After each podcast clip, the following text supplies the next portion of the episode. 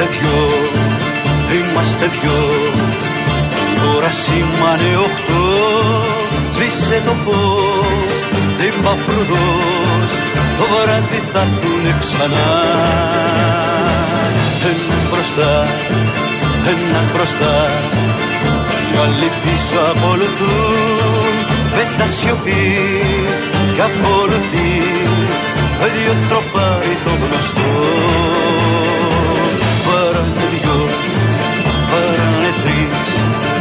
Παράνε χίλιες δεκατρεις Πόνας εσύ, πονάω κι εγώ. Μα ποιος πονάει πιο πολύ Κάθε καιρός να μας το πει. Είμαστε δυο, είμαστε τρεις Είμαστε χίλιοι δεκατρεις Καβάλα πάμε στο καιρό Με το καιρό, με τη βροχή Το θέμα πίζει στην πληγή Το πόνος γίνεται καρφί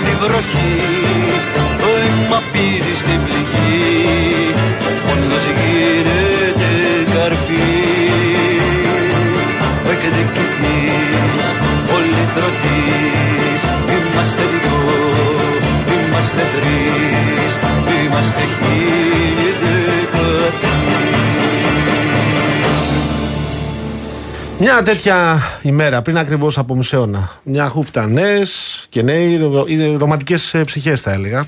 Ανιδιοτελεί σίγουρα. Ε, ύψωσαν την καρδιά τους απέναντι στη χούντα των συνταγματαρχών. Η Αναστασία, είμαι βέβαιος ότι θα πει πολύ περισσότερα. Εγώ απλώς θέλω να πω πως την πιο σκοτεινή ώρα του κινδύνου της δημοκρατίας μας παιδιά, γιατί παιδιά ήταν ως επιτοπλίστων φοιτητές, παιδιά και μαθητές βέβαια βρέθηκαν εκεί απέναντι σε άρματα μάχης απέναντι σε ένα σύστημα με ασφάλεια, με στρατιωτική αστυνομία με πληροφοριοδότες γύρω από το Πολυτεχνείο, μπορεί και μέσα ενδεχομένως, γιατί αυτοί είχαν τα μέσα, χωρίς να φοβούνται, χωρίς να έχουν γεννηθεί ήρωες. Δεν γεννήθηκαν ηρωίδες και ήρωες. Είναι προφανές ότι θα είχαν αγωνία και φόβο. Είναι ανθρώπινο συνέστημα. Αγωνία για την επόμενη ώρα, αγωνία για τη ζωή τους. Ήταν μέσα εκεί, υπερασπίστηκαν τη δημοκρατία. Και όταν η δημοκρατία επανήλθε στον τόπο, οι περισσότεροι από αυτές και από αυτούς γύρισαν στη ζωή τους. Είναι ό,τι πιο ηρωικό μπορεί κανείς να διαβάσει οπουδήποτε στη Δύση, στον πολιτισμένο κόσμο, στη σύγχρονη ιστορία.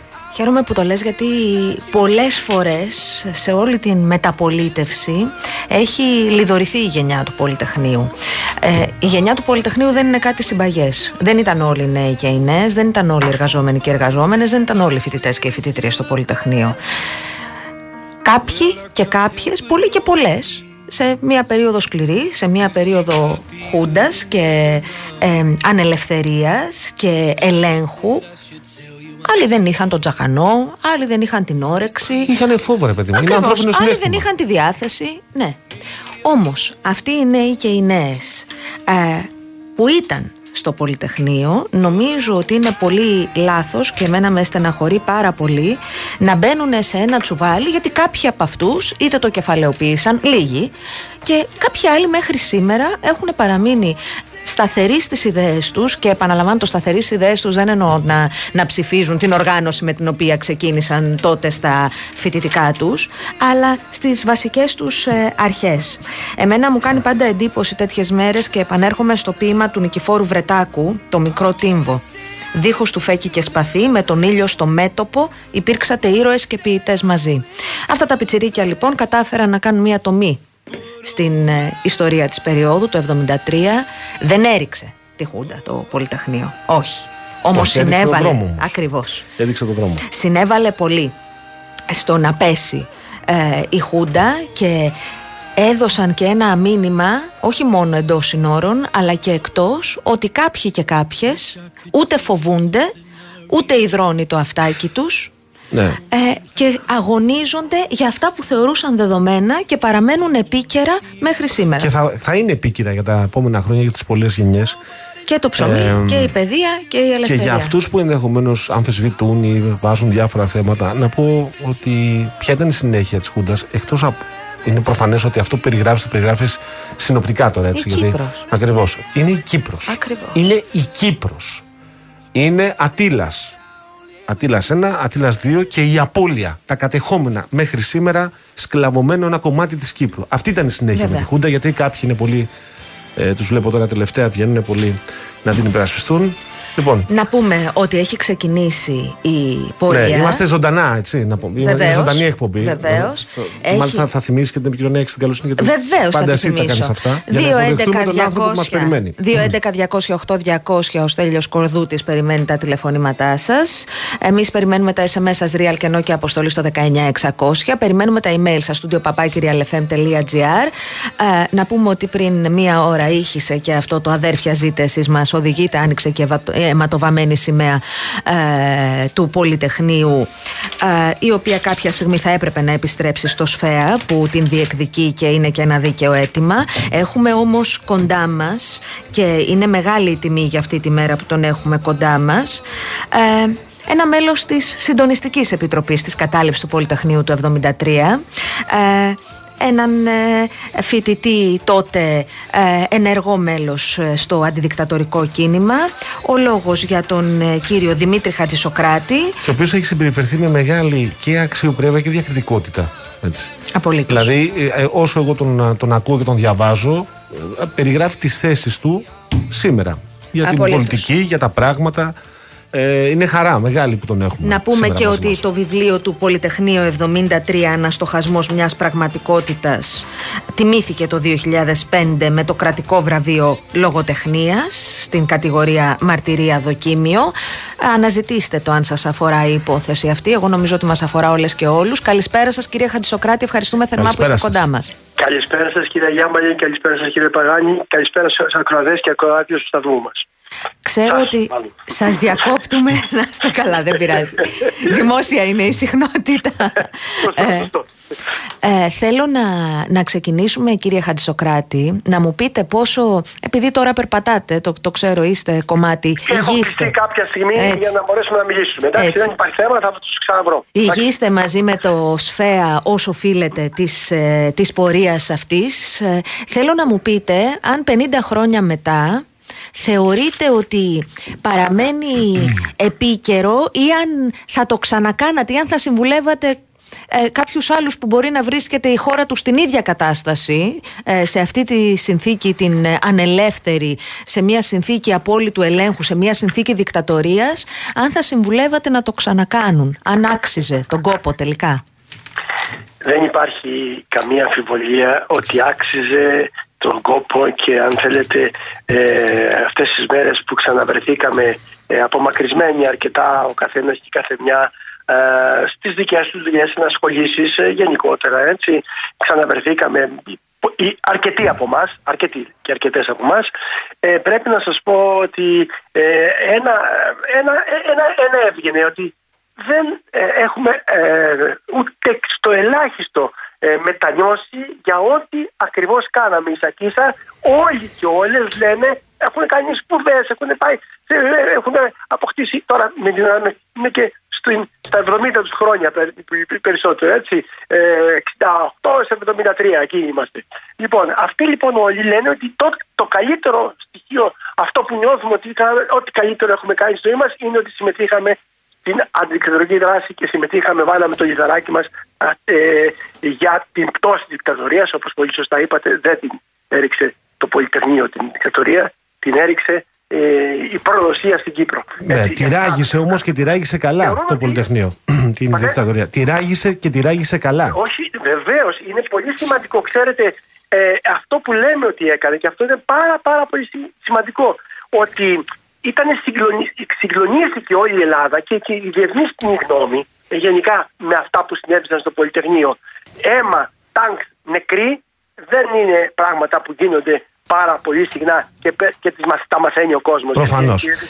Ε, επειδή το λέτε, ήθελα λίγο ναι. να σας ζητήσω, αν μπορείτε, στα λεπτά που έχουμε διαθέσιμα, να μας περιγράψετε λίγο την ατμόσφαιρα, πώς κυλούσε και οι άνθρωποι, εσείς που ήσασταν μέσα εκείνες οι τρεις ημέρες και οι τρεις νύχτες γνωρίζοντας ότι γύρω-γύρω έχετε στρατό, ότι έχετε αστυνομία, ότι έχετε τη στρατιωτική αστυνομία, ότι έχετε τάγκ, ότι έχετε ασφάλεια.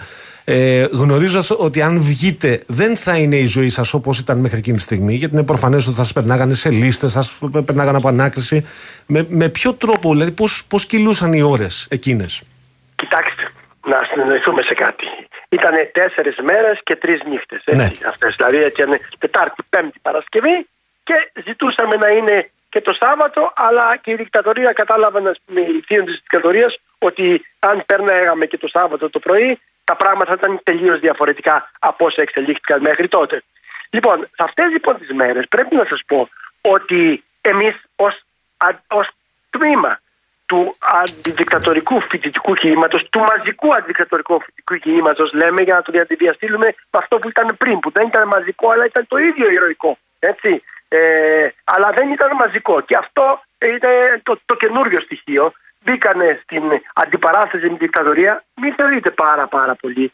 5 έως 6 χιλιάδες ήσαν όλοι, όλοι οι φοιτητές και οι φοιτήτρε που είχαν σταθεί απέναντι στη δικτατορία. Στην Αθήνα, στη Θεσσαλονίκη, στην Πάτρα και στα Γιάννα. Η μισή ήταν στην Αθήνα. Και να σας πω και ένα νούμερο για να το γνωρίζουμε. Λιγότερο από το 1% των νέων εκείνης της περίοδου από ηλικία 16 ως 29. Γι' αυτό είναι λάθος να μιλάμε για γενιά, αγαπητέ κυρία Χατζησοκράτη. Να σας πω κάτι. αυτό, αυτό από τα πράγματα ε, γίνεται διότι στι γενιές τις καθορίζουν οι πρωτοπορίες. Ναι, εντάξει, δίκιο έχετε. Αυτό γίνεται από τα πράγματα. Δηλαδή δεν ζητούσαμε σόνι και καλά να είμαστε η γενιά του Πολυτεχνείου, αλλά καθόρισε τα πράγματα. Μην ξεχνάμε, γιατί αυτό είναι μια πραγματικότητα ή το Πολυτεχνείο, η κορυφαία πράξη μαζικής αντίστασης ενός τμήματος της φοιτητικής νεολαίας ενάντια στη δικτατορία ε, ήταν ε, την, αυτή την κορυφαία η ελληνική κοινωνία τελικά την ενσωμα, ε, ενσωμάτωσε και ενσωμάτωσε τον Νοέμβριο του 1973 στις μεγάλες ιστορικές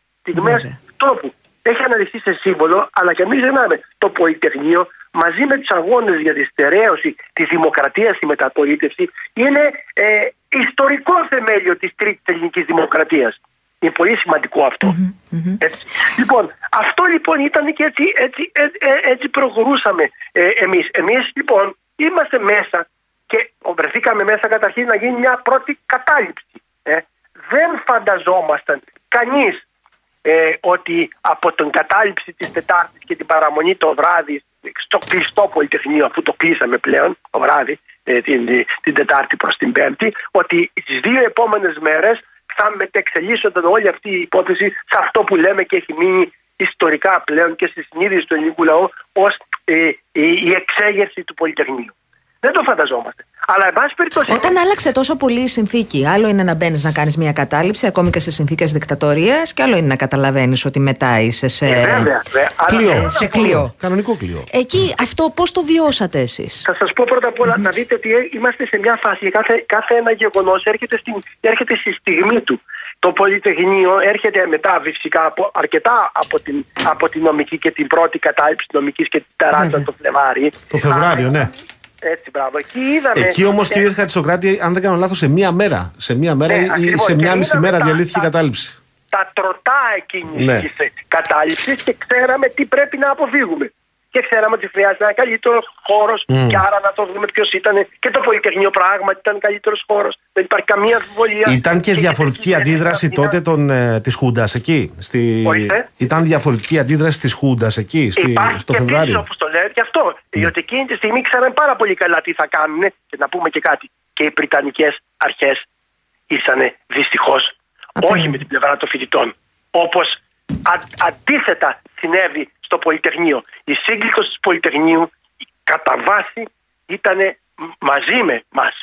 Αυτή ήταν μια διαφορά μεγάλη. Εμείς οι φοιτητές του Πολυτεχνείου είχαμε, είχαμε δέσει δεσμούς με τους, με, με, με τους καθηγητές τέτοια που τους έκαναν πραγματικά να σκέφτονται πάρα μα πάρα πολύ να, να μην ορθώσουν το, το ανάστημά τους απέναντι. Ε, και είπαν από την πρώτη στιγμή δεν θα μπει κανείς ο, ο, ο, ο αίμιστος, ο οποίος ήταν ισοκονοφάγος, δεν ήταν κάποιος να πάρει ευχή αριστερό. Δεξιός ήταν ο άνθρωπος, αλλά ήταν δημοκράτης. Έτσι. Λοιπόν, και άλλοι, πάρα πολλοί, και άλλοι αρκετοί που ήσαν εκεί έδωσαν, ας πούμε, είπαν ότι δεν θα μπει. Και αυτό το δεν θα μπει, μια περίοδο όπου προσπαθούσε το καθεστώς της, ε, της δικτατορίας με τον Παπαδόπουλο να προχωρήσει μια διαδικασία φιλελευθεροποίησης όπως την έβλεπε αυτός.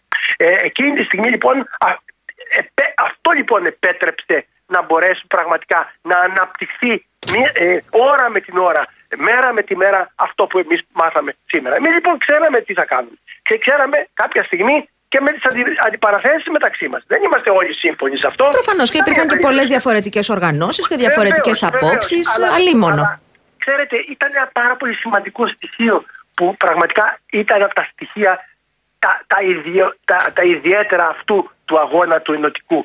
Ότι καταλαβαίναμε ότι η, ό,τι θα βγάλει ο χώρος, αυτό που λέμε το ίδιο το κίνημα θα βγάλει, θα το αποδεχτούμε οι πάντες. Εγώ ανήκα το Ρίγα Φεραίο και ε, δίπλα μου ήταν και οι, οι, οι σύντροφοι και συναγωνιστές της, ε, της ΚΝΕ που ήταν ε, ε, της, του, του ΚΚΕ, εμείς είμαστε του εσωτερικού. Έτσι. Αλλά είχαμε ταυτόχρονα μια κοινή άποψη, αν θέλετε, πώς πρέπει να πέσει γενικότερα η δικτατορία. Αυτό που λέτε το έλεγε πέρσι σε κουβέντα που κάναμε και ο κύριος Χαλβατζής ε, έλεγε ναι. ακριβώς το ίδιο πράγμα ότι όλοι είχαμε τις απόψεις μας και εκπροσωπούσαμε και τις οργανώσεις μας αλλά καταλαβαίναμε ότι το πράγμα είναι μεγαλύτερο από εμάς.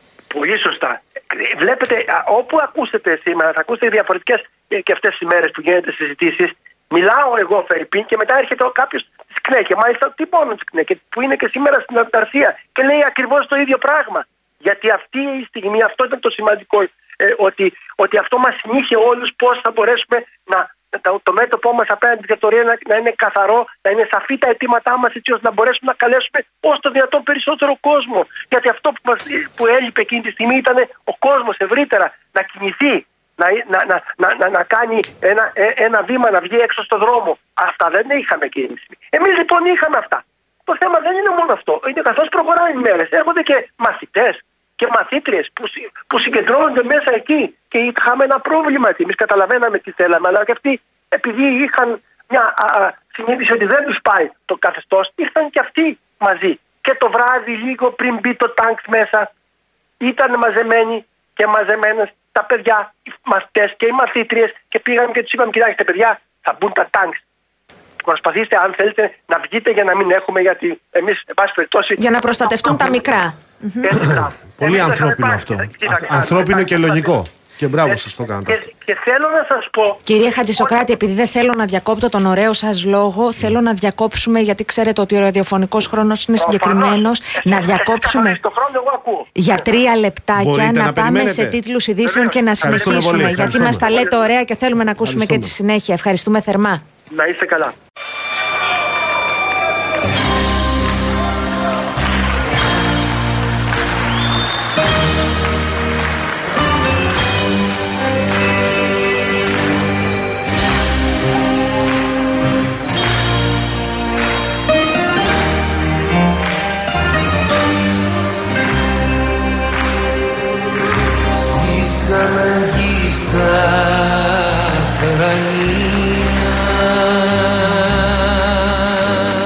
Επιστρέφουμε στην πολύ ενδιαφέρουσα συζήτηση. Να πούμε ότι είναι 31 λεπτά μετά τις 5 και είναι ζωντανή εκπομπή. Απολύτως. Είστε συντονισμένες και συντονισμένοι στον Real FM. Έχουμε διακόψει, έχουμε αποσύρει από την, από την κεφαλή της πορείας, από τον μπλοκ του ΣΦΕΑ, ε, τον κύριο Δημήτρη Χατζησοκράτη, έναν εκ των μελών του συντονιστικού της κατάληψης του Πολυτεχνείου του 1973. Μας περιέγραφε πώς ήταν η κατάσταση τις τέσσερις μέρες και τις τρεις νύχτες που ήταν μέσα. Είχαμε μείνει, κύριε Χατζησοκράτη, και σας ευχαριστούμε θερμά που αφιερώνετε το χρόνο, στο ότι όταν είδατε ότι χοντρένει το πράγμα, επιχειρήσατε να διώξετε τους μαθητές και τις μαθήτριες που, είχαν, που είχαν μπει το διώξουμε δεν είναι. Να, να, να προστατεύσετε, ναι. να, να φύγουν τα παιδιά για να προστατευτούν. Του το ζητήσατε ευγενικά, γιατί είχατε επίγνωση ότι θα είναι πολύ δύσκολες ε, οι, οι ώρες που θα ακολουθήσουν. Αυτό. Ναι. Έχει αυτό που πρέπει να σας πω είναι ότι δεν έφυγε κανένα και καμιά. Και συνέχισαν να κάνουν αυτό που έκαναν εκείνη τη στιγμή. Να σβήνουν τις φωτιές, να στέκεται ο ένας, ε, ε, κάποιος ε, πρέπει να φύγει μπροστά από το κάγκελο και να μπαίνουν τα παιδιά μπροστά από τα κάγκελα ενώ της πατησίων. Συνέχισαν να κάνουν ο καθένας και η καθεμιά αυτό που έκανε. Αυτό ήταν ακραία συγκινητικό. Ε, ε, ε, καταλαβαίνετε, αλλά ήταν τόσο έντονες οι στιγμές εκείνες. Το ενθυμούμενοι μόνο το επισημαίνουμε γιατί δείχνει πώς κάποιες στιγμές οι άνθρωποι ε, από το χρέος κινούνται ε, κάνουν και κάποια πράγματα που ξεπερνούν το φόβο τους επειδή είναι συλλογική, είναι συλλογική η δράση, είναι όλοι μαζί που σε άλλες στιγμές δεν θα το έκαναν ποτέ. Μάλιστα. Ε, ε κατά καιρούς έχουν υποθεί διάφορα, έχουν υποθεί για, ε, αν θέλετε, υπήρξε και αμφισβήτηση έντονη.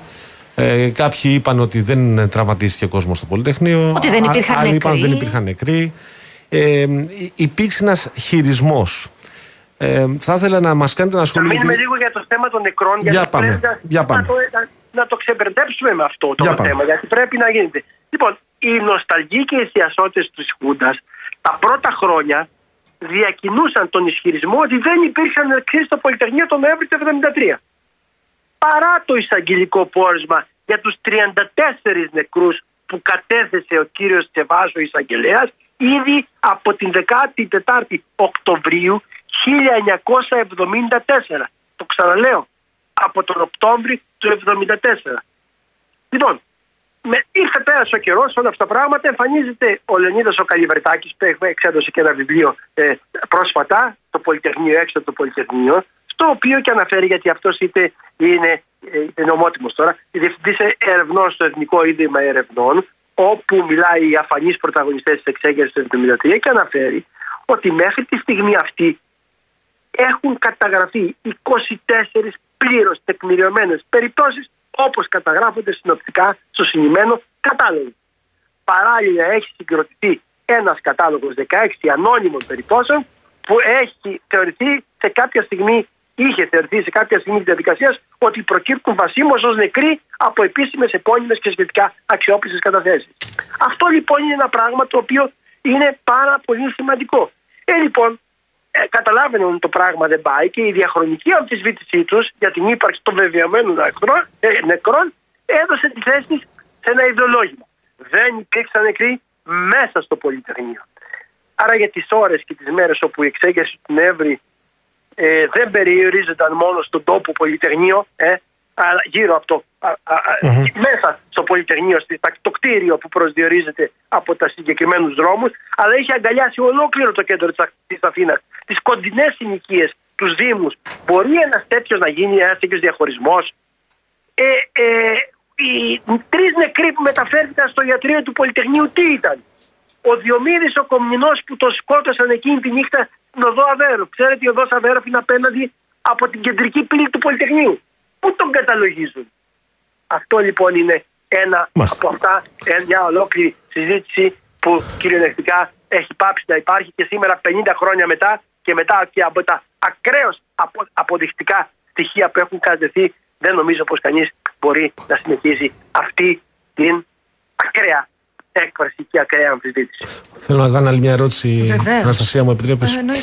Ε, θέλω, κύριε Χατζησοκράτη, να, να, να μας πείτε δύο κουβέντες για αυτό που συνέβη μετά. Δηλαδή, όταν, μπήκαν οι, ε, όταν μπήκε ο στρατός, όταν μπήκε η Θα στρατονομία. μου δώσετε και μετά στο τέλος ε, ε, ένα μισό λεπτό. Γιατί Ναι. θέλω κάτι να πω. βέβαια. Βεβαίως. Θεωρώ Σημαντικό. Να Α, μας ναι, πείτε αυτά τι που- έγινε μετά σε εσάς και στους υπόλοιπους στις υπόλοιπες. Γιατί μερικές φορές λέμε, Α, εντάξει, τώρα τι να έγινε, θα τους αφήσανε να μας περιγράψετε λίγο τι συνέβη. Κοιτάξτε, αμέσως μετά που μπαίνει το τάγκ και γκρεμίζει την Πέπη τη Ριγοπούλου, ευτυχώς δεν πλακώθηκε κάποιος άλλος ή κάποια άλλη, γκρεμίζει και τις, ε, δημιουργεί τεράστιο πρόβλημα στα, στα, στα, και στα δυο της τα πόδια. Ε, αυτά είναι γνωστά. Ε, ο- μπαίνει ο στρατός γιατί έχει ρίξει πλέον την πόρτα. Ε, μπαι- μπαίνει ο στρατός και φτιάχνουν δύο, ε, δύο σειρές με τα αυτόματα προετοιμασμένα, έτσι δεν υπήρχε θέμα. Και ε, φωνάζουν να βγούμε έξω. Στρατιώτες τώρα αυτό, έτσι. Λοιπόν, ε, την ώρα που ξέρουμε ότι ε, απ' έξω από τη στιγμή, στην Πατησίων και μαθαίνουμε και στην Τοσίτσα και ξέρουμε και στη Στουρνάρα αλλά και στην Μπουμπουλίνα. Σας περιέγραψα το τεράστιο τετράγωνο που, είναι, που είναι το κτίριο του Πολυτεχνείου, τα κτίρια του Πολυτεχνείου. Εκεί λοιπόν ε, είναι τραμπούκοι, ε, αστυνομικοί, ε, παρακρατικοί οι οποίοι κρατάνε ε, ρόπαλα, ε, ε, γκλοπς ε, και χτυπούν αλήπητα τους φοιτητές και τις φοιτήτριες που βγαίνουν. Ε, Παρ' όλα αυτά έτσι ε, δεν μπορούν να περνάει κόσμος και να τρέχει κόσμος και να τους χτυπάς όλους. Φεύγει ένας ευρύτερος κόσμος, γίνεται πάρα πολλές συλλήψεις και πάρα πολλοί τα καταφέρνουμε. Ε, και εγώ μέσα σε αυτούς και σε αυτές και ξεφεύγουμε κατά τύχη εκείνη τη στιγμή, τη συγκεκριμένη στιγμή, δεν πιάστηκε στο ΕΒΓΑ κανένα μέλος της Συντονιστικής Επιτροπής Κατάληψη του Πολυτεχνικού. Δεν μπόρεσαν να σας εντοπίσουν. Ε, έτσι και σας είχαν εντοπίσει. Ναι. Πρέπει να σας πω επίσης, ήταν και οι στιγμές, αλλά πρέπει να σας πω ότι όταν δώσαμε τη συνέντευξη τύπου σε μια αίθουσα γεμάτη από, α, από εκπροσώπους του τύπου, του ζητήσαμε να μην υπάρχει καμία τηλεόραση, να μην υπάρχει κανένα, καμία φωτογραφία και το σεβάστηκαν. Γενικότερα αποφεύγαμε τις φωτογραφίσεις για ευνόητους λόγους εκείνη, εκείνη την περίοδο. Λοιπόν, Βγαίνει λοιπόν ο νοσοκόμος και γίνονται συλλήψει. Και ταυτόχρονα έχουμε και πώς θα μαζευτούν οι, και, ε, ε, οι τραυματίες, οι οποίους σοριδών τους πετάνε μέσα σε, σε, ε, στις κλούβες που λέμε και τους μετα, τους μεταφέρουν σοριδών. Και από εκεί και πέρα, ας πούμε να, να σας πω τη δική μου περίπτωση, ανέβηκα πάνω στη, ε, το ΣΥΤΑ στην άκρη πριν αρχίσει η ε, ΕΡΕΣΟΥ και πήγαμε, ήταν ανοιχτές οι πόρτες. Άλλη σημαντική στιγμή πώς άνοιγαν οι πόρτες κάτω για να μπουν οι φοιτητές μέσα. Πάρα πολύ κόσμο. Σε, σε πάρα πολλές πολυκατοικίες και αυτό. Εμείς λοιπόν πήγαμε πάνω-πάνω σε Άνοιγε ο κόσμος στα σπίτια του για να μπείτε να φυλαχτείτε. Έτσι, έτσι ακριβώς. Και ακόμα και υποχρέωναν και τους θηρορού που δεν ήταν ότι και καλύτερο εκεί. Είναι γνωστό. Είναι γνωστό. Λοιπόν, τους υποχρέωναν να, μην, να, μην, να, να, να το ξεπεράσουν αυτό ή, να, ή τους έπαιρναν παράμερα. Και αυτό είναι πάρα πολύ, είναι ένα από τα στοιχεία τα σημαντικά εκείνης της περίοδου που πρέπει να κάνουμε τη μνήα. Έτσι. Λοιπόν, και έγινε αυτό το πράγμα και από εκεί και πέρα την ώρα όλο το βράδυ ακούγαμε να, να φεύγουν, όχι δεν ήταν τερογενικές, ήταν οι πραγματικές σφαίρες όλα αυτά που ακούγονταν και οι ρηπές οι οποίες ακούγονταν. Και βέβαια συνεχίστηκαν και την άλλη μέρα ε, ε, πλέον όχι στο Πολυτεχνείο, αλλά σε αυτό που λέμε στον ευρύτερο χώρο που όρισε η εξέγερση του Πολυτεχνείου. Μάλιστα. Λοιπόν, αυτό που θέλετε να μας πείτε. Θα ήθελα να σας πω το εξής: Ότι μας ρωτάνε τι είναι αυτό, ρε παιδιά, που μένετε εσείς, τι θέλετε να, να, να, να, να, ε, να μείνει από όλη αυτή την υπόθεση, εσείς που ό,τι κάνετε, το κάνετε εντάξει σε αυτούς τους νέους. Λοιπόν, εγώ ε, ειλικρινά ε, κάθε μία φορά θέλω να μένει, να μένει ένα, ένα στοιχείο που ε, αυτό που θεωρώ ότι πρέπει να κλειδωτήσουμε στους επερχόμενους. Αυτά που βιώσαμε μέσα στην αντικτατορικό αγώνα. Δηλαδή, ποια βιώσαμε και, και διαμορφώσαμε και συνδιαμορφωθήκαμε. Τα στοιχεία που συγκροτούν μια προσωπικότητα ενός νέου ενεργού δημοκρατικού πολίτη. Το αδιαπραγμάτευτο της αξιοπρέπειας. Η βαθιά εκτίμηση της συλλογικής δράσης. Ο σεβασμός της αυτονομίας ενός μαζικού χώρου. Σας είπα προηγουμένως πώ δεχόμαστε τι θα γίνει παραπέρα όταν ήταν πλειοψηφίες. Η αναγνώριση της αναγκαιότητας της αποτελεσματικότητας. Η αίσθηση της συντροφικότητας και της αλληλεγγύης και η ανιδιοτέλεια στην προσφορά. Αν αυτά τα στοιχεία που συγκροτούν την, την, την, μια, ας πούμε, ένα χαρακτήρα ενός δημοκρατικού πολίτη νέου και νέας είναι κάτι που μπορεί να μείνουν και βγαίνανε μέσα από τον ίδιο μας αγώνα, θα έχουμε κάτι που προσφέρει τα πράγματα. Εσείς πάντως όλα όσα μας είπατε τα έχετε τηρήσει. Και αν ιδιωτελή και δημοκράτης είστε και διακριτικό. Και σας ευχαριστούμε για όσα μας είπατε. Καλά, για τα καλά σας λόγια, σας ευχαριστώ. Ευχαριστούμε πολύ. Να είστε καλά. Να είστε γερός, κύριε Χατζησοκράτη, να τα πούμε και του χρόνου.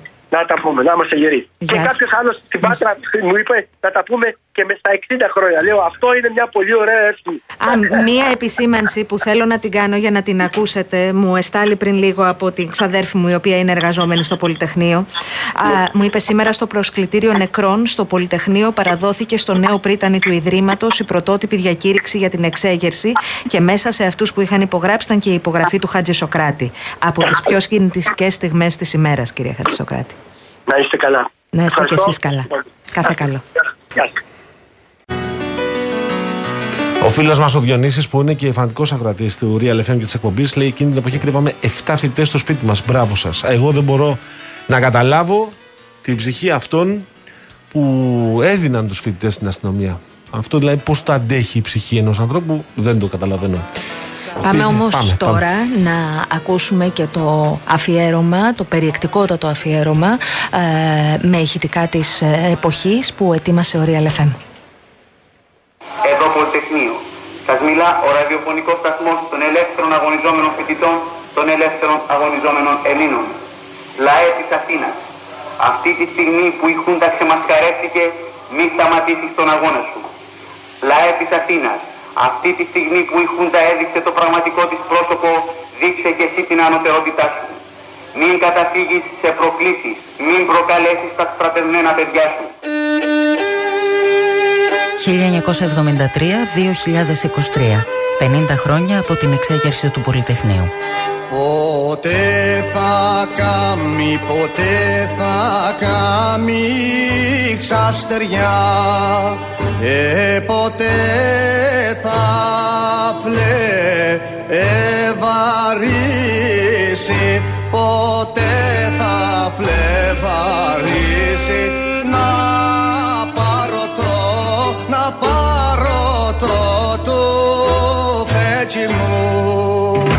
χρόνια μετά από την εξέγερση του Πολυτεχνείου το Νοέμβρη του 1973 σε ένδειξη τιμής αναμεταδίδουμε αποσπάσματα από την τελευταία εκπομπή του ραδιοφωνικού σταθμού του Πολυτεχνείου στις 17 Νοέμβρη του 1973. Είμαστε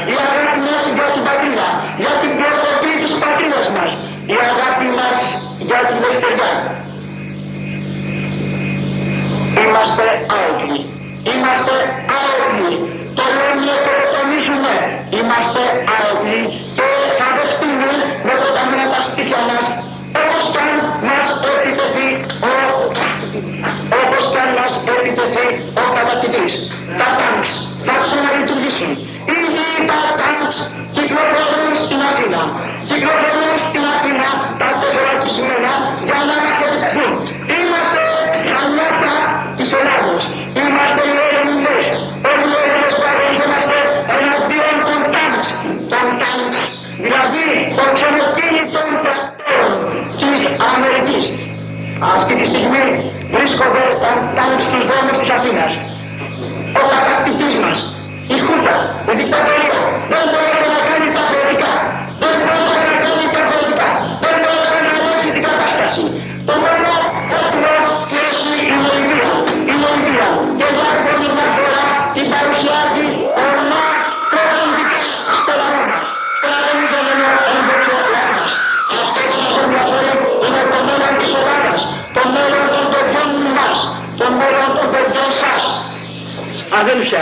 αδέλφια μας στρατιώτες, αδέλφια μας στρατιώτες, δεν θα σηκώσετε όπλο, δεν θα σηκώσετε και δεν θα πυροβολήσετε, δεν θα σκοτώσετε τα αδέλφια σας. Αδέλφια μας στρατιώτες, αδέλφια μας στρατιώτες, αδέλφια μας στρατιώτες, αδέλφια μας στρατιώτες, πώς είναι δυνατόν, πώς είναι δυνατόν να πυροβολήσετε τα αδέλφια σας, να χυθεί ελληνικό αίμα. Όλοι πιστεύουμε στην ευκαιριά. Και εγώ πάλι πρώτος αρχίζω τον εθνικό ύμνο, αυτό το αιώνιο σύμβολο της ελευθερίας. Σε γνωρίζω από την κόψη του σπαθιού την τρομερή, σε γνωρίζω από την όψη που μεγιάνε πέρα τη γη. Από τα κόκκαλα βγαλμένη των Ελλήνων τα ιερά και για πλώτα δεχομένη, χαίρε, χαίρε, ελευθεριά. Ακατέρι και ακατέρι, φιλελεύθερη λαλιά, το να χτύπαν και το χέρι από την απελπιστιά. Άργε να έρθει την ώρα και τα μέρα σιωπηρά, γιατί τα θεωρεί εκροαία και τα πλάκωνε σκλαπιά. Έλληνες, Έλληνες πρέπει να μάθετε την αλήθεια. Πρέπει να μάθετε πως τα παιδιά σας γεννήθηκαν λεύτερα. Πως τα παιδιά σας θα ζήσουν λεύτερα. Πως τα παιδιά σας θα ζήσουν γιατί πιστεύουν στη χώρα τους, πιστεύουν στο μέλλον, πιστεύουν στην προκοπή αυτή του τόπου. Όλος ο ελληνικός λαός μάχεται, αγωνίζεται, Πώς είναι δυνατόν να κοιμηθείς όταν τα τάγκς έχουν στηθεί μπροστά στις πύλες του Πολυτεχνείου και σημαδεύουν τα παιδιά σου; Πώς είναι δυνατόν να κοιμηθείς είναι αδύνατος, δεν μπορούμε να το πιστέψουμε. Γι' αυτό ακόμη αυτή τη στιγμή αγωνιζόμαστε, γι' αυτό αυτή τη στιγμή ακόμη μιλάμε, γιατί θα έρθεις κοντά μας, γιατί θα κατεβείς σήμερα, αυτή τη στιγμή που το μαθαίνεις, αυτή τη στιγμή θα κατεβείς και θα συνεχίσεις τον αγώνα μας. Και αν αυτή τη στιγμή μας πιάσουν και αν ακόμη αυτή τη στιγμή μας σκοτώσουνε. Ναι δεν ερχόμαστε να πεθάνουμε. Δεν ερχόμαστε όταν θα πεθάνουμε ελεύθεροι με τόσα φύλλα σου γνέφει ο ήλιος καλημέρα. Με τόσα φλάμπουρα λάμπει, λάμπει ο ουρανός. Και τούτη μες στα σίδερα εκείνη μες στο κόμμα. Και τούτη μες στα σίδερα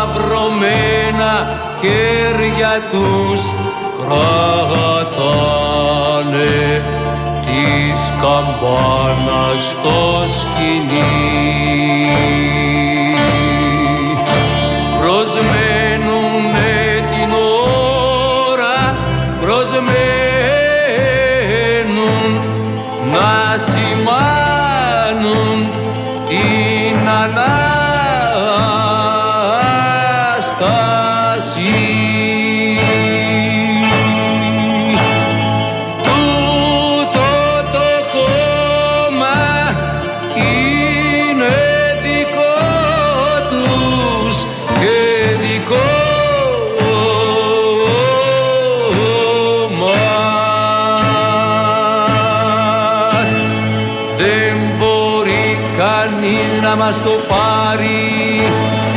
Δεν μπορεί κανείς να μας το πάρει. Δεν μπορεί κανείς να μας το πάρει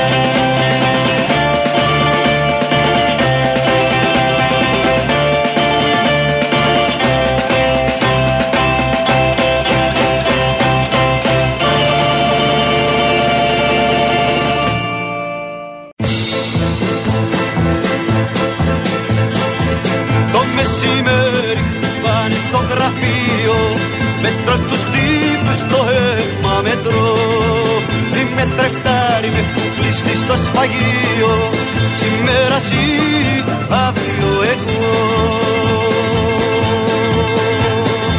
Χτυπούν το βράδυ στην ταράτσα τον Ανδρέα Μέτρα τους τύπους στο πόρτο μετρό. Πίσω από τον τοίχο πάλι θα είμαστε παρέα. Τακ τακ εσύ, τακ τακ εγώ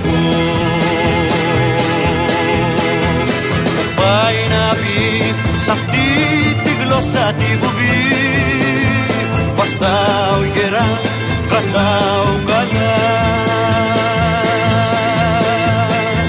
Μες στις καρδιές μας αρκίνει το πανηγύρι. Τακ τακ εσύ, τακ τακ εγώ Τακ τακ εσύ,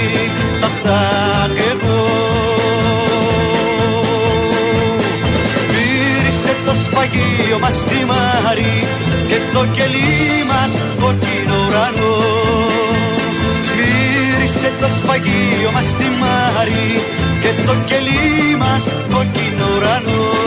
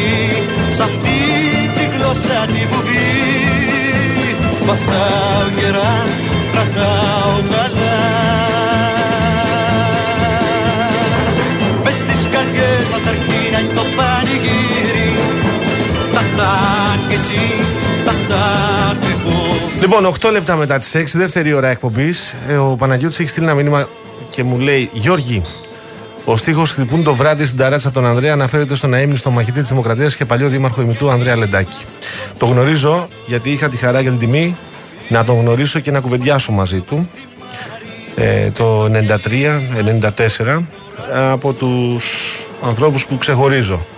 Ε, στην, ε, δεν, δεν ήμουν δημοσιογράφος ακόμα. Είχα όμως τη δυνατότητα ως πολύ νέος να κουβεντιάσω μαζί του. Λοιπόν, πάμε στον επόμενο καλεσμένο μας. Βεβαίως, έχουμε την ε, χαρά να έχουμε κοντά μας τον κύριο Πολυμέρη Βόγλη, καθηγητή Ιστορίας στο Πανεπιστήμιο Θεσσαλίας. Έναν άνθρωπο που το ερευνητικό του αντικείμενο είναι και η εξέγερση του Πολυτεχνείου. Και νομίζω ότι μαζί με τους ανθρώπους που ήταν κομμάτι του και οι ερευνητές της περίοδου έχουν αξία να ακουστούν σήμερα, γιατί εμείς και τιμάμε και αναφερόμαστε στην συγκεκριμένη εξέγερση 50 Νοέμβρη μετά. Κύριε Βόγλη, καλησπέρα. Καλησπέρα σας. Καλησπέρα σας. Ευχαριστούμε που είστε κοντά μας. Ε, κύριε Βόγλη, ε, υπάρχει ένας κόσμος που λέει εντάξει αυτά ανήκουν στο παρελθόν, δεν χρειάζεται να επανερχόμαστε, δεν χρειάζεται όλη αυτή η ανανοηματοδότηση κάθε χρόνο της ε, εξέγερσης. Φέτος έχει στολιστεί και με παλαιστινιακές σημαίες, έχει και το αίτημα για δικαιοσύνη, έχει μια ολόκληρη συζήτηση. Θέλω να μου πείτε εσείς πώς βλέπετε την, ε, την επέτειο 50 χρόνια μετά.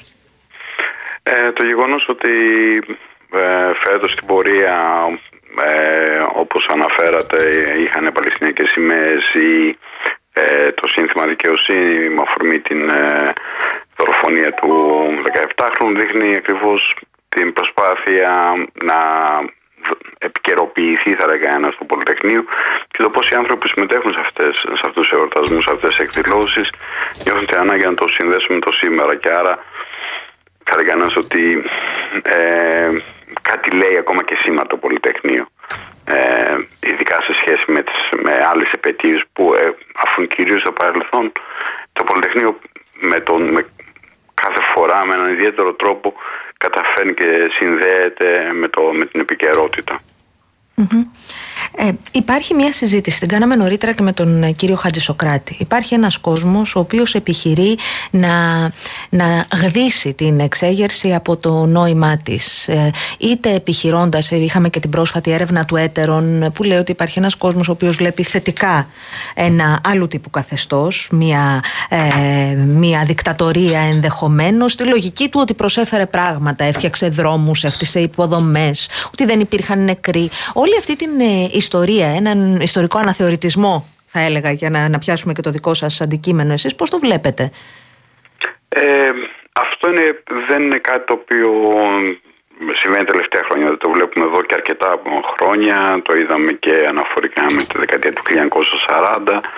Το βλέπουμε και ε, αναφορικά με τη δικτατορία. Την προσπάθεια δηλαδή αφενός με εξοραϊσμού ε, του καθεστώτος των συνταγματαρχών ε, ότι τελικά δεν ήταν και τόσο άσχημα ε, και από την άλλη την ε, προσπάθεια υποτίμησης του, του ίδιου γεγονότος εξέγερσης του Πολυτεχνείου.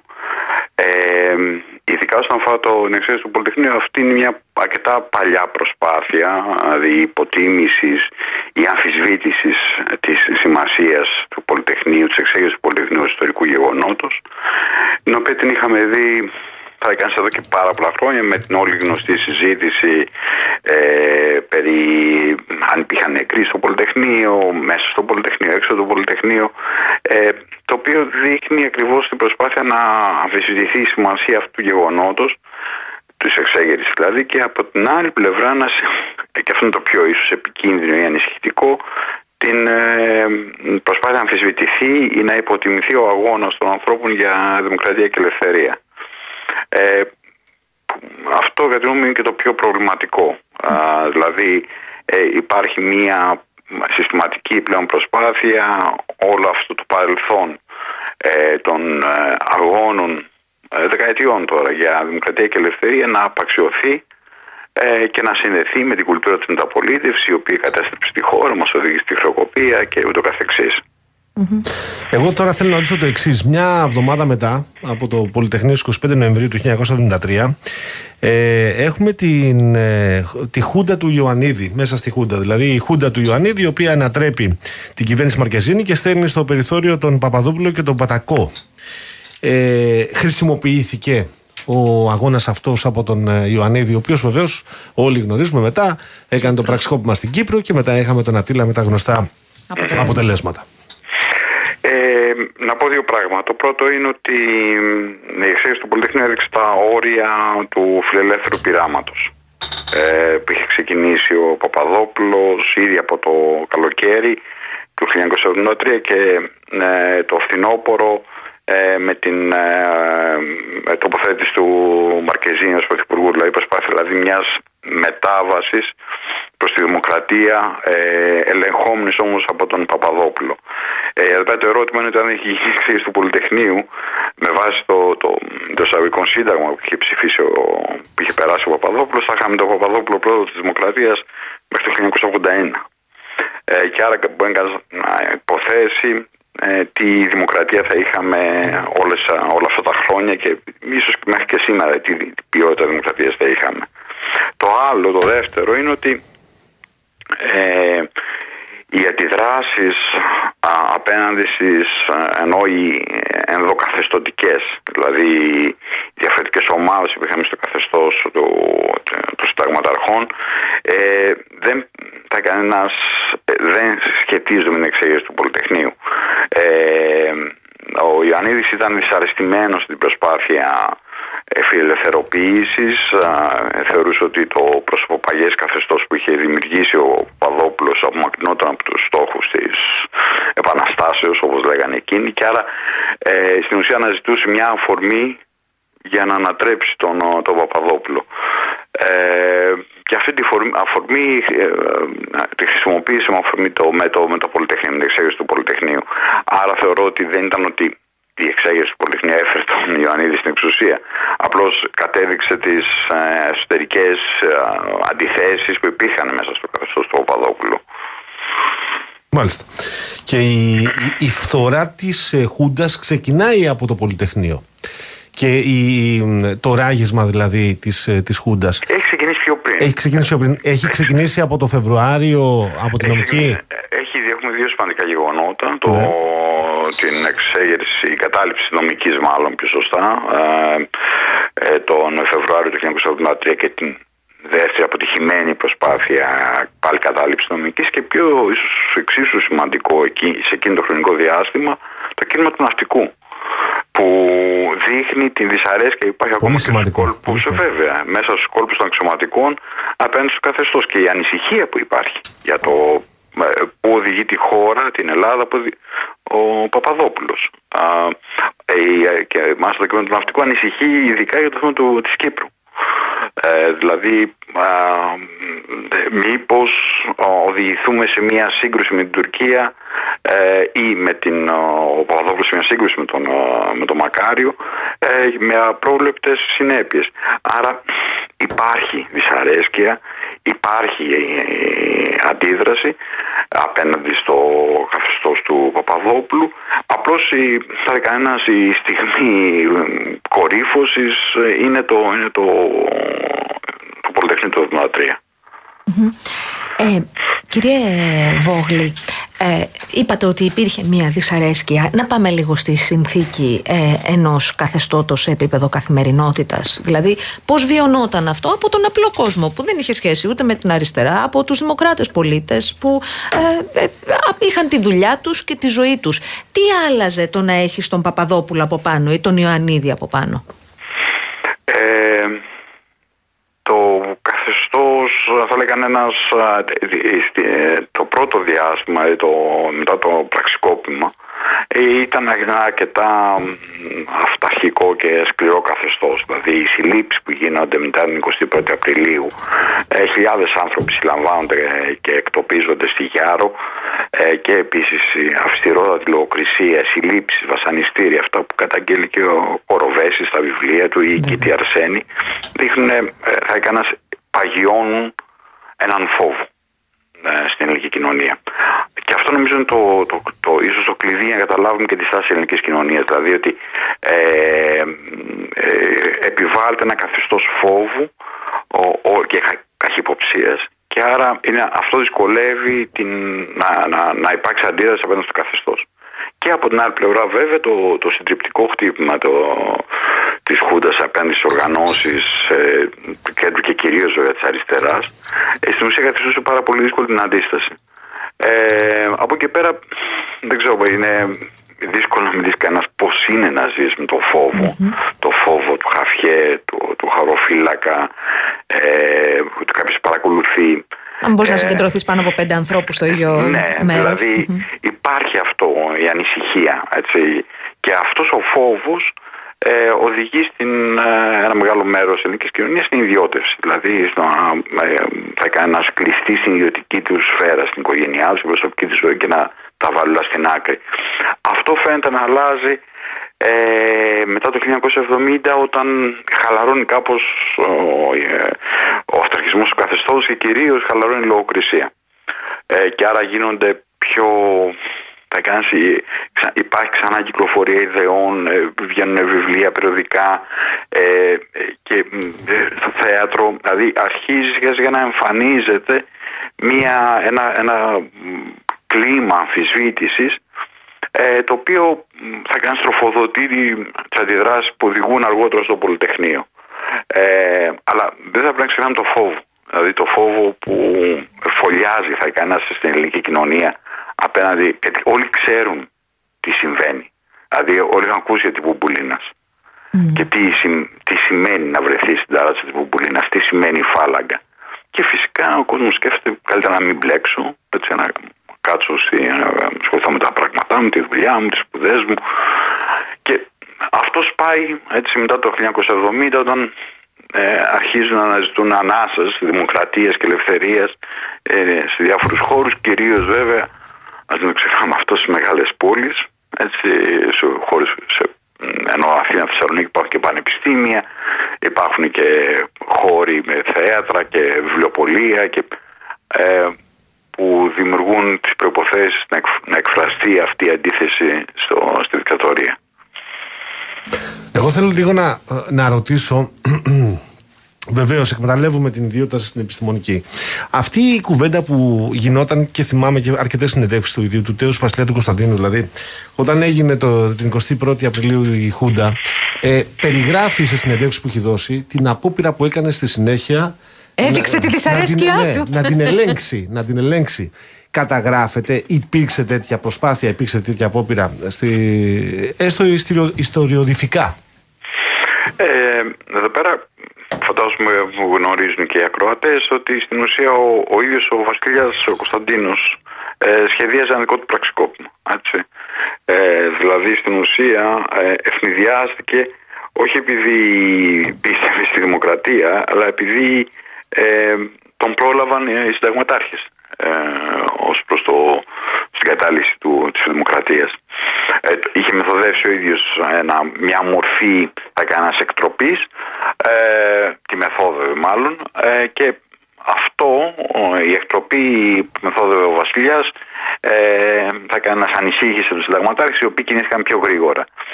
Ε, άρα θα λέγει κανένας ο, εφ- ότι ευνηδιάστηκε ε, και ότι μ, ενοχλήθηκε από τον ο, παραγωνισμό του. Δηλαδή ε, ότι ε, θεώρησε, θεωρούσε ότι ως ε, βασιλιάς θα έπρεπε να έχει ε, πρωταγωνιστικό ρόλο στη, στη νέα πολιτική κατάσταση που διαμορφώθηκε μετά το πραξικόπημα. Ε, και αυτό προφανώς το γεγονός ότι δεν είχε πρωταγωνιστικό ρόλο, τον δυσαρέστησε, ε, αλλά δεν ε, νομίζω ότι κανένας θα μπορούσε να θεωρήσει ότι κινήθηκε με βάση την, θα λέει κανένας, την αγάπη του για τη δημοκρατία, έτσι, την ελευθερία. Απλώς ε, ήθελε να ξαναπαίξει πρωταγωνιστικό ρόλο απέναντι στους συνταγματάρχες. Ε, κυρία Βόγλη, πριν ε, κλείσουμε, οφείλω να το κάνω το ερώτημα, γιατί είδα μια σχετική παρέμβασή σας. Ε, Έχετε πει ότι θα έπρεπε να τιμηθεί περισσότερο η, ο μισός αιώνας από, το, από την εξέγερση.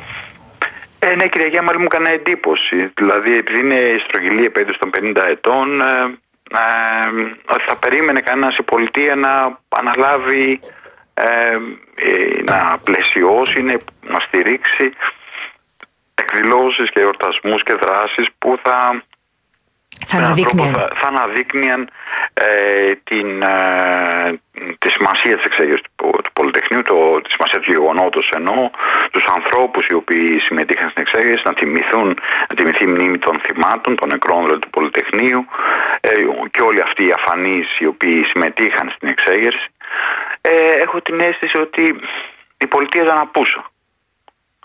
Ε, και όταν λέω πολιτεία αναφέρομαι στους ε, θεσμούς. Ε, ε, τους πολιτιακούς θεσμούς, η, με τη Βουλή των Ελλήνων, η, η, Προ- η Προεδρία της Δημοκρατίας. Δεν, ε, ε, Μήπως όμως είναι μια επέτειος η οποία είναι δουλειά περισσότερο τους ΣΦΕΑ των ανθρώπων που συμμετείχαν και παραμένουν εν ζωή, μήπως έτσι το είδαν, θέλω να πω. Δεν ξέρω, αυτό δεν, δεν μπορώ να υποθέσω. Ε, απλώς ε, μου κάνει εντύπωση, ε, γιατί θυμίζω ότι είναι, είναι επίσημη επέτειος, ε, κα- η οποία έχει θεσμοθετηθεί το 1985. Ε, δεν είναι δηλαδή πέρα από τους εορτασμούς που γίνονται, την πορεία κτλ. Αλλά έχει θεσ- θεσμοθετηθεί το 1985 σαν μέρα ε, τιμής και μνήμης για, τους, για αυτούς που αγωνίστηκαν για τη δημοκρατία στη διάρκεια της ε, δικτατορίας και άρα πιστεύω ότι αυτό, δηλαδή να τιμηθεί ο αγώνα και ο αγώνας για δημοκρατία και ελευθερία είναι κάτι το οποίο νομίζω μας ενώνει όλους ή θα έπρεπε να μας ενώνει όλους και να ε, θα κανένας να, ε, να τονιστεί, να, να αναδειχθεί σαν ε, με την ευκαιρία της επαιτίου των, ε, των 50 χρόνων από την εξέγερση. Ε, δεν έγινε κάτι τέτοιο. Ε, και ε, μου κάνει εντύπωση, μ, αρνητική προφανώς, αλλά ε, δεν, ξέρω, δεν ξέρω αν θα γίνει ας πούμε το, τον Ιούλιο ε, του, της επόμενης χρονιάς που θα είναι τα 50 χρόνια από την αποκατάσταση της δημοκρατίας. Μακάρι. Μάλιστα. Θέλω να σας Σας ευχαριστούμε ευχαριστήσουμε πολύ, πάρα ευχαριστούμε. πολύ για την πολύ ενδιαφέρουσα συζήτηση. Ήταν Εγώ ο, σας ευχαριστώ. ο καθηγητής Ιστορίας του Πανεπιστημίου Θεσσαλίας, ο κύριος Πολυμέρης Βόγλης, τον οποίο ευχαριστούμε θερμά.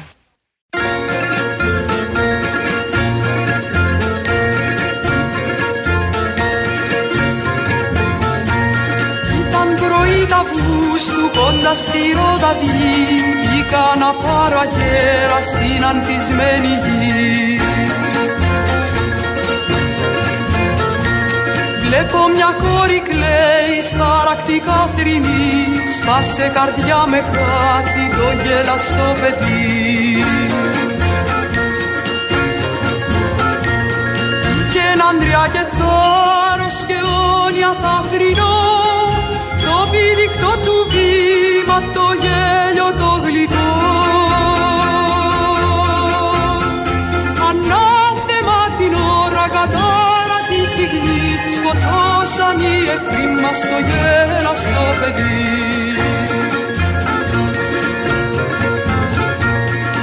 Να ήταν σκοτωμένος του αρχηγού το κλάι και μόνον από πόλη Εγγλέζου να είχε πάει. Κι από απεργία πείνας μέσα στη φυλακή. Θα ήταν τιμή μου που χάσα το γελαστό παιδί. Βασιλικιά μ' αγάπη, μ' αγάπη θα στο λέω. Για το τι έκανες αιώνια θα σε κλαίω εχθρούς μας τα ξέχανες εσύ δόξα τιμής τα ξέχας το γέλαστο παιδί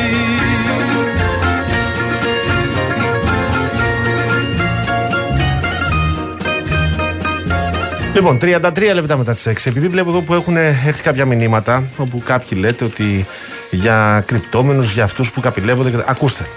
Μην την ξαναγράψουμε την Δεν ιστορία. θα την ξαναγράψουμε, όχι. Ε, υπάρχουν απόψεις για το θέμα. Εγώ είμαι πάντα οπαδός της άποψης ότι η επέτειος αυτή δεν αφορά μόνο την αριστερά, αφορά όποιον ή όποια αγαπά τη δημοκρατία. Όλους τους δημοκράτες πολίτες. Λοιπόν, όταν η δημοκρατία κινδυνεύει να χαθεί, εκείνα τα χρόνια δηλαδή κινδύνευε να χαθεί οριστικά και αμετάκλητα, κάποια παιδιά βγήκαν μπροστά ε, με φόβο, με την, ε, με την αγωνία, όπως μας εξήγησε ο κύριος ε, Χατζησοκράτης, δεν ήταν ε, υπερήρωες, δεν γεννήθηκαν ατρόμητοι, έτσι. Ήταν κανονικά παιδιά. Ήταν κανονικά, Από κανονικά παιδιά. σπίτια. Λοιπόν, όταν λοιπόν λες ότι ε, κάποιοι την καπηλεύονται, την επέτειο αυτή, είναι σαν να λες ότι εσύ πιστεύεις στη δημοκρατία, αλλά δεν πιστεύεις εκείνη τη στιγμή. Αν πιστεύεις στη δημοκρατία, πιστεύεις και σε εκείνη τη στιγμή. Ξέ, αυτή είναι η δική μου η άποψη, δεν είναι υποχρεωτικό να τη δεχτείτε. Αλλά μην μπαίνουμε σε αυτή τη διαδικασία. Επιμένω και θα το φωνάζω και θα το λέω: είμαστε τόσο λίγοι σε αυτή την ε, χώρα, σαν λαός, που ψάχνουμε κάθε αφορμή για να διχαστούμε ε, και να γίνουμε ακόμα λιγότεροι. Εγώ έχω άλλη λογική σε αυτό το θέμα και σας καλώ να το δείτε λίγο διαφορετικά. Επειδή έχουν έρθει αρκετά μηνύματα για να το συζητήσουμε και να το λήξουμε. Έβλεπα χθες στο TikTok, ε, γιατί έχει σημασία σε, σε αυτό που λες πάνω, την κυρία Ευθυμίου, τη γνωστή ιστορικό που ασχολείται με, με προγενέστερη περίοδο, με το Βυζάντιο και όχι μόνο, που έλεγε πώς πώς πήγε ο κόσμος στην Κωνσταντινούπολη. Από τα Μέγαρα φύγανε ο, ο Βίζας που τη ψωνάραγα, το ονόμασε Βυζάντιο τότε την περιοχή, μαλώνανε μεταξύ τους και Βέβαια. είπανε εμείς θα φύγουμε. Ακριβώς. Και έτσι μετήκησαν, πέρασαν ε, τη θάλασσα και βρήκαν ε, ε, την χώρα των τυφλών που τους είχε πει ο, ο, ο Μάντης ε, και πήγαν και μετήκησαν εκεί και το έβλεπα και έλεγε η γυναίκα ε, δεν μπαίνω στο αν συμφωνούμε ή αν διαφωνούμε μην πάμε στο Βυζάντιο και στο πώς μετά έγινε Κωνσταντινούπολη από τον Κωνσταντίνο κτλ. Ε, ότι και τότε ακόμη στο 700 π.Χ.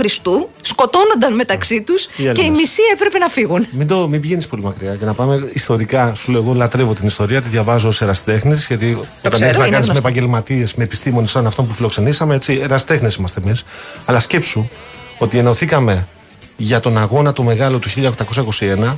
Μόλις νιώσαμε λίγο ελεύθεροι, ελάχιστα ελεύθεροι, ξεκινήσαμε τον εμφύλιο. Πρώτος εμφύλιος, δεύτερος εμφύλιος και εμφύλιο. Πρόσεξε σκληρό. Ο γιος του Κολοκοτρόνια Πρωτότοκος. Μην μπούμε τεσσερα- τώρα σε λεπτομέρειες. Κάθε φορά ψάχνουμε μια αφορμή για να διχαστούμε, να σκοτωθούμε, να πάρουμε τα όπλα. Εντάξει, ας το, ας το αλλάξουμε αυτό. δεν είναι. Υπάρχει αυτή η συζήτηση η πάγια που αφορά έτσι, στην περίπτωση του λαού μας. έχει ενδιαφέρον. Θέλω όμως να πάμε, αν δεν έχεις Ναι. Να αντίρρηση, πάμε. σε διαφημιστικό περιβάλλον, γιατί υπάρχουν και αυτα Θέλω να σας πω ότι η πρότασή μας για αυτό το Σαββατοκύριακο ακούει στο όνομα ΔΕΗ Bike Festival και είναι μια ωραία και δωρεάν εκδήλωση από τη ΔΕΗ που θα γίνει στην πλατεία Ηρώ στην Πετρούπολη. Πότε; Αυτό το Σάββατο 18 Νοεμβρίου το ΔΕΗ Bike Festival σας περιμένει μικρούς και μεγάλους για να μάθετε τα πάντα γύρω από το ποδήλατο. Οι επισκέπτες του θα ενημερωθούν γύρω από τα ηλεκτρο... ηλεκτρικά ποδήλατα, κάνοντας δωρεάν δοκιμή, θα παίξουν παιχνίδια και θα πάρουν πολλά αναμνηστικά δώρα. Και το πιο σημαντικό είναι ότι θα διεκδικήσουν ένα e-bike μέσα από τη μεγάλη κλήρωση. The e-bike festival 18 Νοεμβρίου στην Πετρούπολη.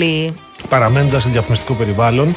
Πάμε στα νέα της Αττικής Οδού. Ω ελάχιστη ένδειξη ευγνωμοσύνης απέναντι στους ανθρώπους που σώζουν καθημερινά ζωές, στέκεται αρρωγός στη μεγάλη προσπάθεια ομάδων διασωστών αναβατών του ΕΚΑΒ και του Ελληνικού Ερυθρού Σταυρού. Ειδικότερα, μέσω ενός εξειδικευμένου προγράμματος καλύπτει τις ανάγκες περαιτέρω εκπαίδευσής τους στην ασφαλή οδήγηση μοτοσυκλέτας.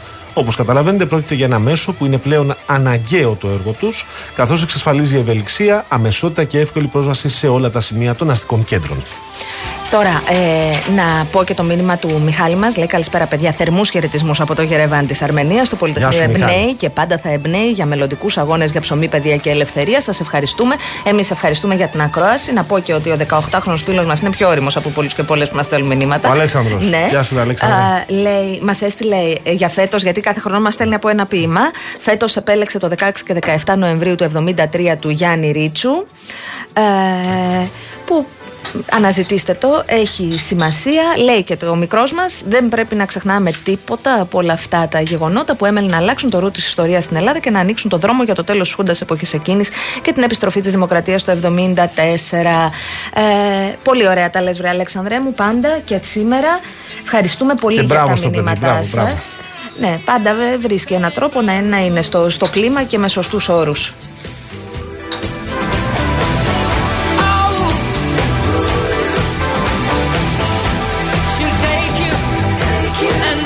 Εγώ θέλω να σας μιλήσω τώρα για τη Real News που έρχεται αυτή την Βεβαίως. Κυριακή. Έρχεται να ξέρετε με αποκλειστικά θέματα, με συνεντεύξεις και με αρθρογραφία. Έρχεται με θέματα τα οποία συζητώνται από το Σάββατο το βράδυ.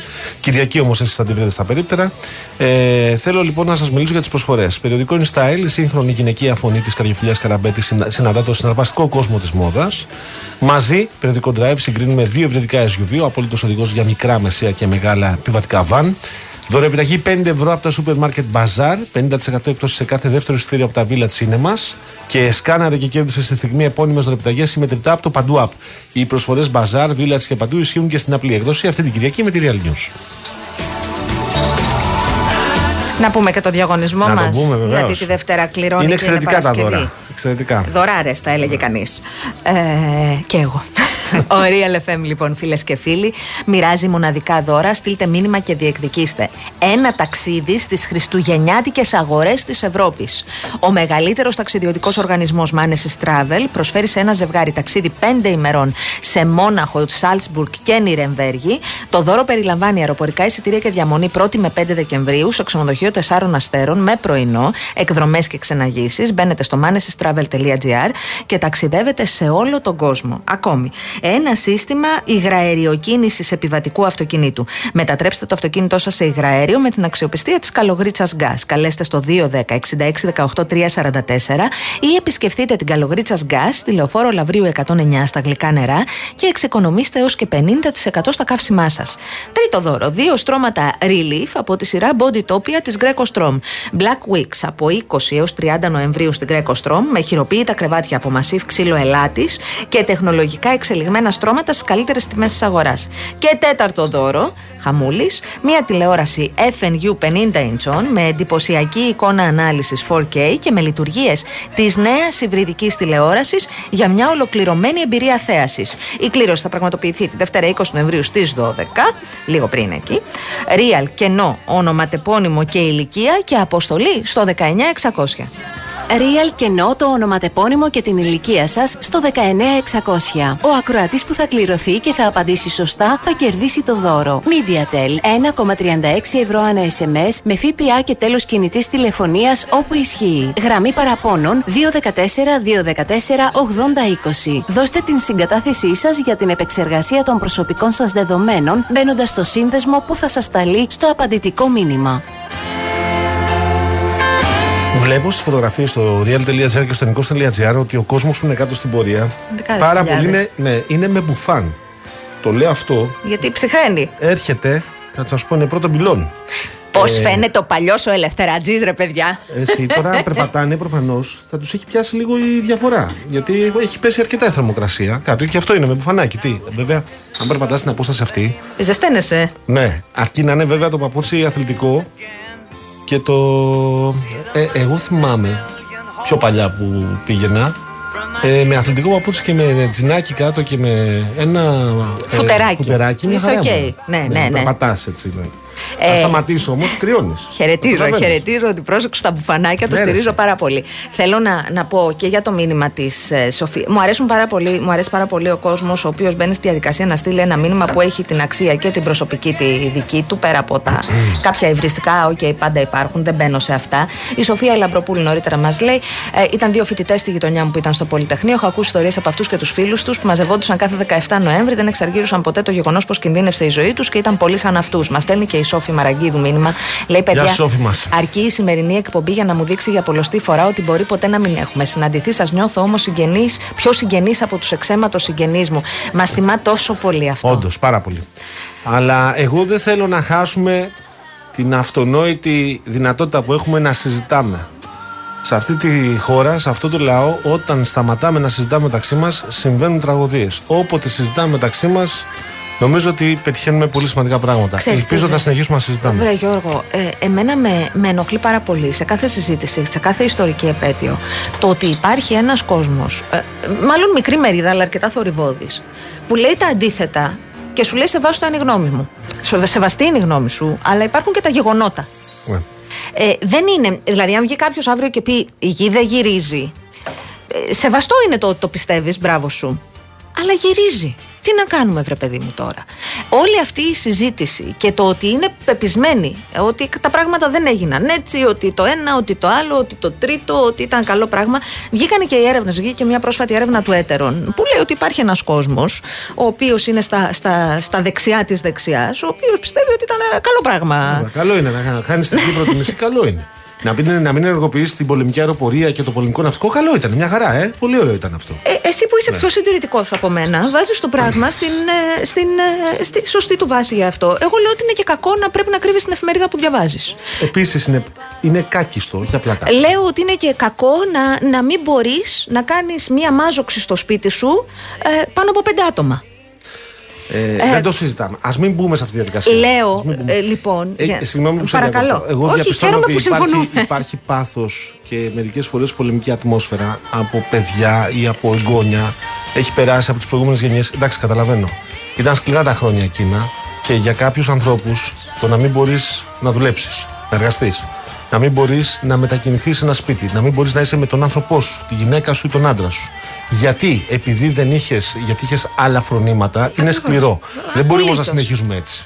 Δεν θα μάθουμε τα παιδιά μας στο δηλητήριο. Κάποια στιγμή θα σταματήσει αυτό. Ναι, αλλά να μην ξαναγραφτεί και η ιστορία. Έχει γραφτεί. Βεβαίως. Η ιστορία είναι Έτσι. αυτή. Τελεία. Έτσι. Το ότι δεν αναγνωρίζαμε εμείς ως πολιτεία τους ανθρώπους που τραυματίστηκαν, σκοτώθηκαν, ε, ε, εξαφανίστηκαν στην αντίσταση τη μεγάλη στην Κύπρο τον Ιούλιο του 1974 και τον Αύγουστο ήταν για μένα πολύ μεγάλο λάθος. Το ότι αυτοί οι άνθρωποι κυκλοφορούσαν όλα, όλα τα χρόνια, όσοι πολέμησαν και αγωνίστηκαν εκεί και τους, είτε δεν τους δίνανε τίποτα, είτε έλεγαν ότι είναι αγωνιστές του Δευτέρου Παγκοσμίου Πολέμου. Ήταν μεγάλο κενό. Να μάθουμε την ιστορία μας, να συμφιλειωθούμε με την ιστορία μας, να την αγαπήσουμε την ιστορία μας. Πάντω, για να μείνω στην έρευνα, ε, να πάω εκεί γιατί έχει ενδιαφέρον. Ένας στους δέκα Έλληνες, σήμερα που έχει γραφτεί, γίνεται το προσκλητήριο νεκρών κάθε, κάθε πρωί ε, σε αυτό το, το, το συγκλονιστικό για εμένα. Αν δεν έχετε υπάρξει στο Πολυτεχνείο 17 Νοεμβρίου το πρωί, το ξέρω ότι δουλεύετε οι περισσότεροι και οι περισσότερες αξίζει να πάτε. Ένας στους δέκα Έλληνες δεν πιστεύει ότι υπήρξαν νεκροί στο, στο Πολυτεχνείο. Ε, αναζητήστε την έρευνα του Έτερον, το, το, το βάζει σε μία βάση. Δεν ε, είναι φοβερά προβληματική αυτή η προσέγγιση. Εγώ αυτό πιστεύω. Πίστευε το, είναι δικαίωμά σου.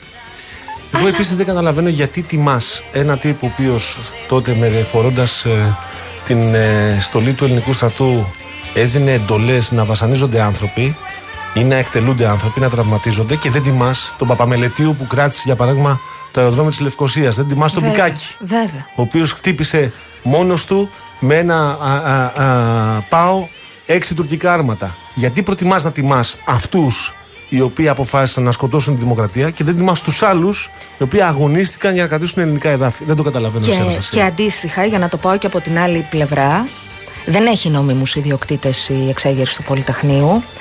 Όποιος πολιτικός αρχηγός δημοκράτης, δημοκράτης, το τονίζω, θεωρεί ότι πρέπει να πάει να αποτίσει φόρο τιμής, να καταθέσει ένα στεφάνι, ένα λουλούδι. Δεν γίνεται από ε, πιτσιρίκια τα οποία ήταν ε, ε, αγέννητα και θεωρούν ότι ε, τους ανήκει η εξέγερση να δέχεται καφέδες, τραμπουκισμούς και βρισιές. Συμφωνώ. Ε, συμβαίνει κάθε χρόνο, Δεν κάθε μπορεί, χρόνο δεν σε μπορεί. κάποιον Λάθος. άλλον.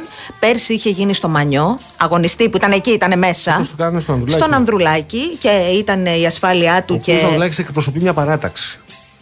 Α ας πετάξουμε, αν μας είναι αντιπαθής ο Ανδρουλάκης, έρχεται εκεί εκπροσωπώντας μια παράταξη. και μια δημοκρατική Σε παράδοση. μια δημοκρατική παράταξη. Και το οφείλουμε σεβασμό. Αλλά αυτά είναι πράγματα τα οποία. Δεν το καταλαβαίνω. Κάποτε να τα μάθουμε. Ε, επίσης έχει μία σημασία, το, το λέω ξανά γιατί και εγώ ε, ε, με τα χρόνια και με τη δουλειά έτσι εμβάθυνα περισσότερο στο ζήτημα πέρα από τις γιορτές στο σχολείο και ό,τι κάναμε όλοι και όλες κάθε 17η Νοεμβρίου. Υπάρχει στο YouTube, αναζητήστε τα τραγώδια της φωτιάς, το ντοκιμαντέρ του Κούνδουρου του 75. Ε, στο τέλος, όταν τελειώνει η συγκλονιστική συναυλία, η συγκλονιστική συναυλία που πρέπει όλοι και όλες να την παρακολουθήσετε ξεκινάει ε, η, η πώς να το πω η, ο λόγος, η ομιλία και η μνήμη του Χρήστου Ρεκλίτη του αγωνιστή της αντίστασης ε, που περιγράφει όλα τα φρικτά βασανιστήρια στα οποία υπευλήθη στα χέρια της ασφάλειας κατά τη διάρκεια της επταετίας. Κατονομάζει τους βασανιστές του αλλά εκεί υπάρχει και μία κούκλα, ένα, ένα, ένα κουκλάκι το οποίο δείχνει ακριβώς πώς γίνονταν τα βασανιστήρια από τις φάλαγγες μέχρι όλα τα υπόλοιπα τρομακτικά που συνέβαιναν εκεί. Τα οποία συνέβαιναν. Ακριβώς. Λοιπόν. Ε, και ο άνθρωπος το λέει και σπάει η φωνή του. Ε, είναι τρομακτικό. Ε, μην μείνετε μόνο στα τραγούδια της φωτιάς. Πηγαίνετε και λίγο πιο πίσω. Είναι 20 λεπτά που αξίζει να τα έχει δει όποιος άνθρωπος αισθάνεται δημοκράτης και Και όποια. όπως λέει η Βίκη, η ουσία είναι ότι στο Πολυτεχνείο κλείστηκαν και περίμεναν να πεθάνουν 20 χρόνια παιδιά, ρε φίλε, λέει. Βέβαια. Και αυτό από μόνο του δείχνει ακριβώς το μεγαλείο των ανθρώπων που τότε υπερασπίστηκαν τη δημοκρατία μας. Πάμε σε μικρό διάλειμμα. Βεβαίως.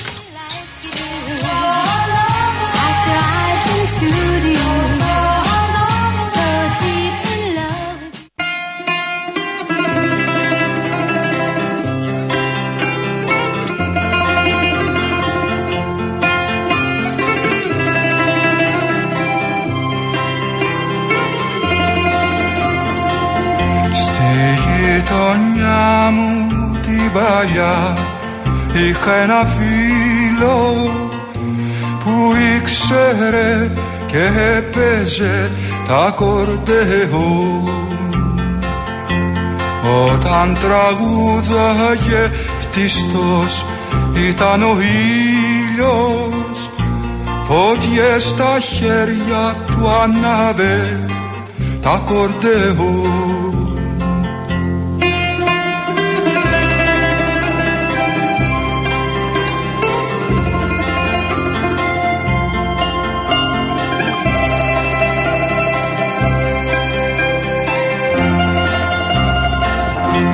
Μα ένα βράδυ σκοτεινό σαν όλα τα άλλα. Κράταγε τσίλιες παίζοντας τα κορδεό Γερμανικά καμιόνια σταθήκαν στη μάντρα και μια ρήπη σταμάτησε τα κορδεό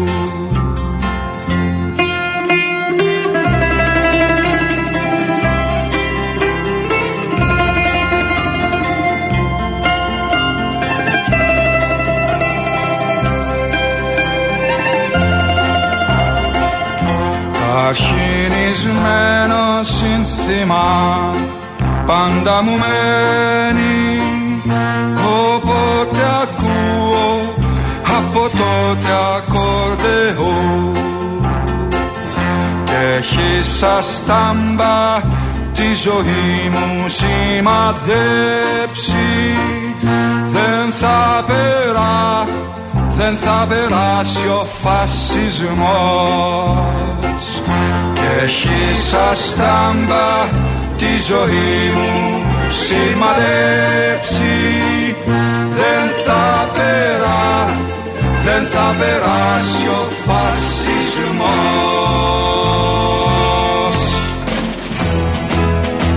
Πολυτεχνείο χωρίς Μανολοίζο δεν γίνεται. Ε, προφανώς. Λοιπόν. Θα ξανακάνω ένα τσουπ σε για διαφορετικό κάνε, για κάνε. περιβάλλον. Θα κάνω και εγώ μετά από σένα. Βεβαίως, να σας πω ότι αυτό το Σάββατο έχουμε για σας μια πολύ ωραία και δωρεάν εκδήλωση στο The E-Bike Festival, το οποίο θα πραγματοποιηθεί 18 Νοεμβρίου στην πλατεία Ηρώ στην Πετρούπολη από τις 11 το πρωί μέχρι τις 7 το απόγευμα. Εκεί θα υποδεχθεί τους μικρούς και μεγάλους φίλους του ποδηλάτου και όχι μόνο, οι οποίοι θα μάθουν τα πάντα γύρω από τα ηλεκτρικά ποδήλατα και παράλληλα θα λάβουν μέρος σε παιχνίδια και θα πάρουν αναμνηστικά δώρα και κυρίως θα διεκδικήσουν ένα e-bike μέσα από την μεγάλη κλήρωση The E-Bike Festival 18 Νοεμβρίου στην Πετρούπολη, φίλες και φίλοι. Γράφουν σημάδια Μένω και εγώ λοιπόν σε διαφημιστικό περιβάλλον. Πάμε στην Αττική Οδό που στέλνει ένα δυνατό μήνυμα στα παιδιά για την οδική ασφάλεια από τον Πιαγωγείο μέχρι το Λύκειο μέσα από σύγχρονα προγράμματα ευαισθητοποίησης. Για περισσότερες πληροφορίες για τις πρωτοβουλίες που αναλαμβάνει η Αττική Οδό για την πρόθεση της οδικής ασφάλειας στην κοινωνία, μπορείτε να ανατρέξετε στον εταιρικό ιστότοπο aondos.gr. και μηνύματα Με ξυλούρι θα κλείσουμε. Με τον καλύτερο τρόπο. Σ' αρέσει πολύ ο Πάρα ξυλούρις σε πολύ, σένα.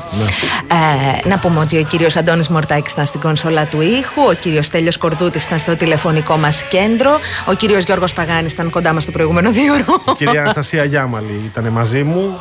Να ευχηθώ ε, να τιμάμε τους ανθρώπους αυτούς, να τιμάμε τη δημοκρατία μας ποτέ ξανά. Να μην επιτρέψουμε ποτέ Και να την σε περιφρουρούμε. κανέναν και σε καμία να την βλάψει ή να επιχειρήσει να την πληγώσει. Ο Γιάννης Μήτης έρχεται για το δελτίο ειδήσεων. Έπεται ο Νίκος Μπογιόπουλος, κυρίες και κύριοι. Εμείς Εμείς Ποτέ. Δευτέρα 5 νταν. Έτσι, μπράβο. Καλό Σαββατοκύριακο. Καλή 17η, 50 Νοέμβριδες μετά. Τα φιλιά μας, γεια σας.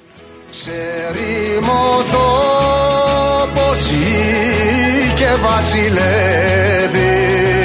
Καστροφυλάει ερημικό Έχει το φόβο φυλαχτό Όπου φωνή φοβάται να ακούει από το λαό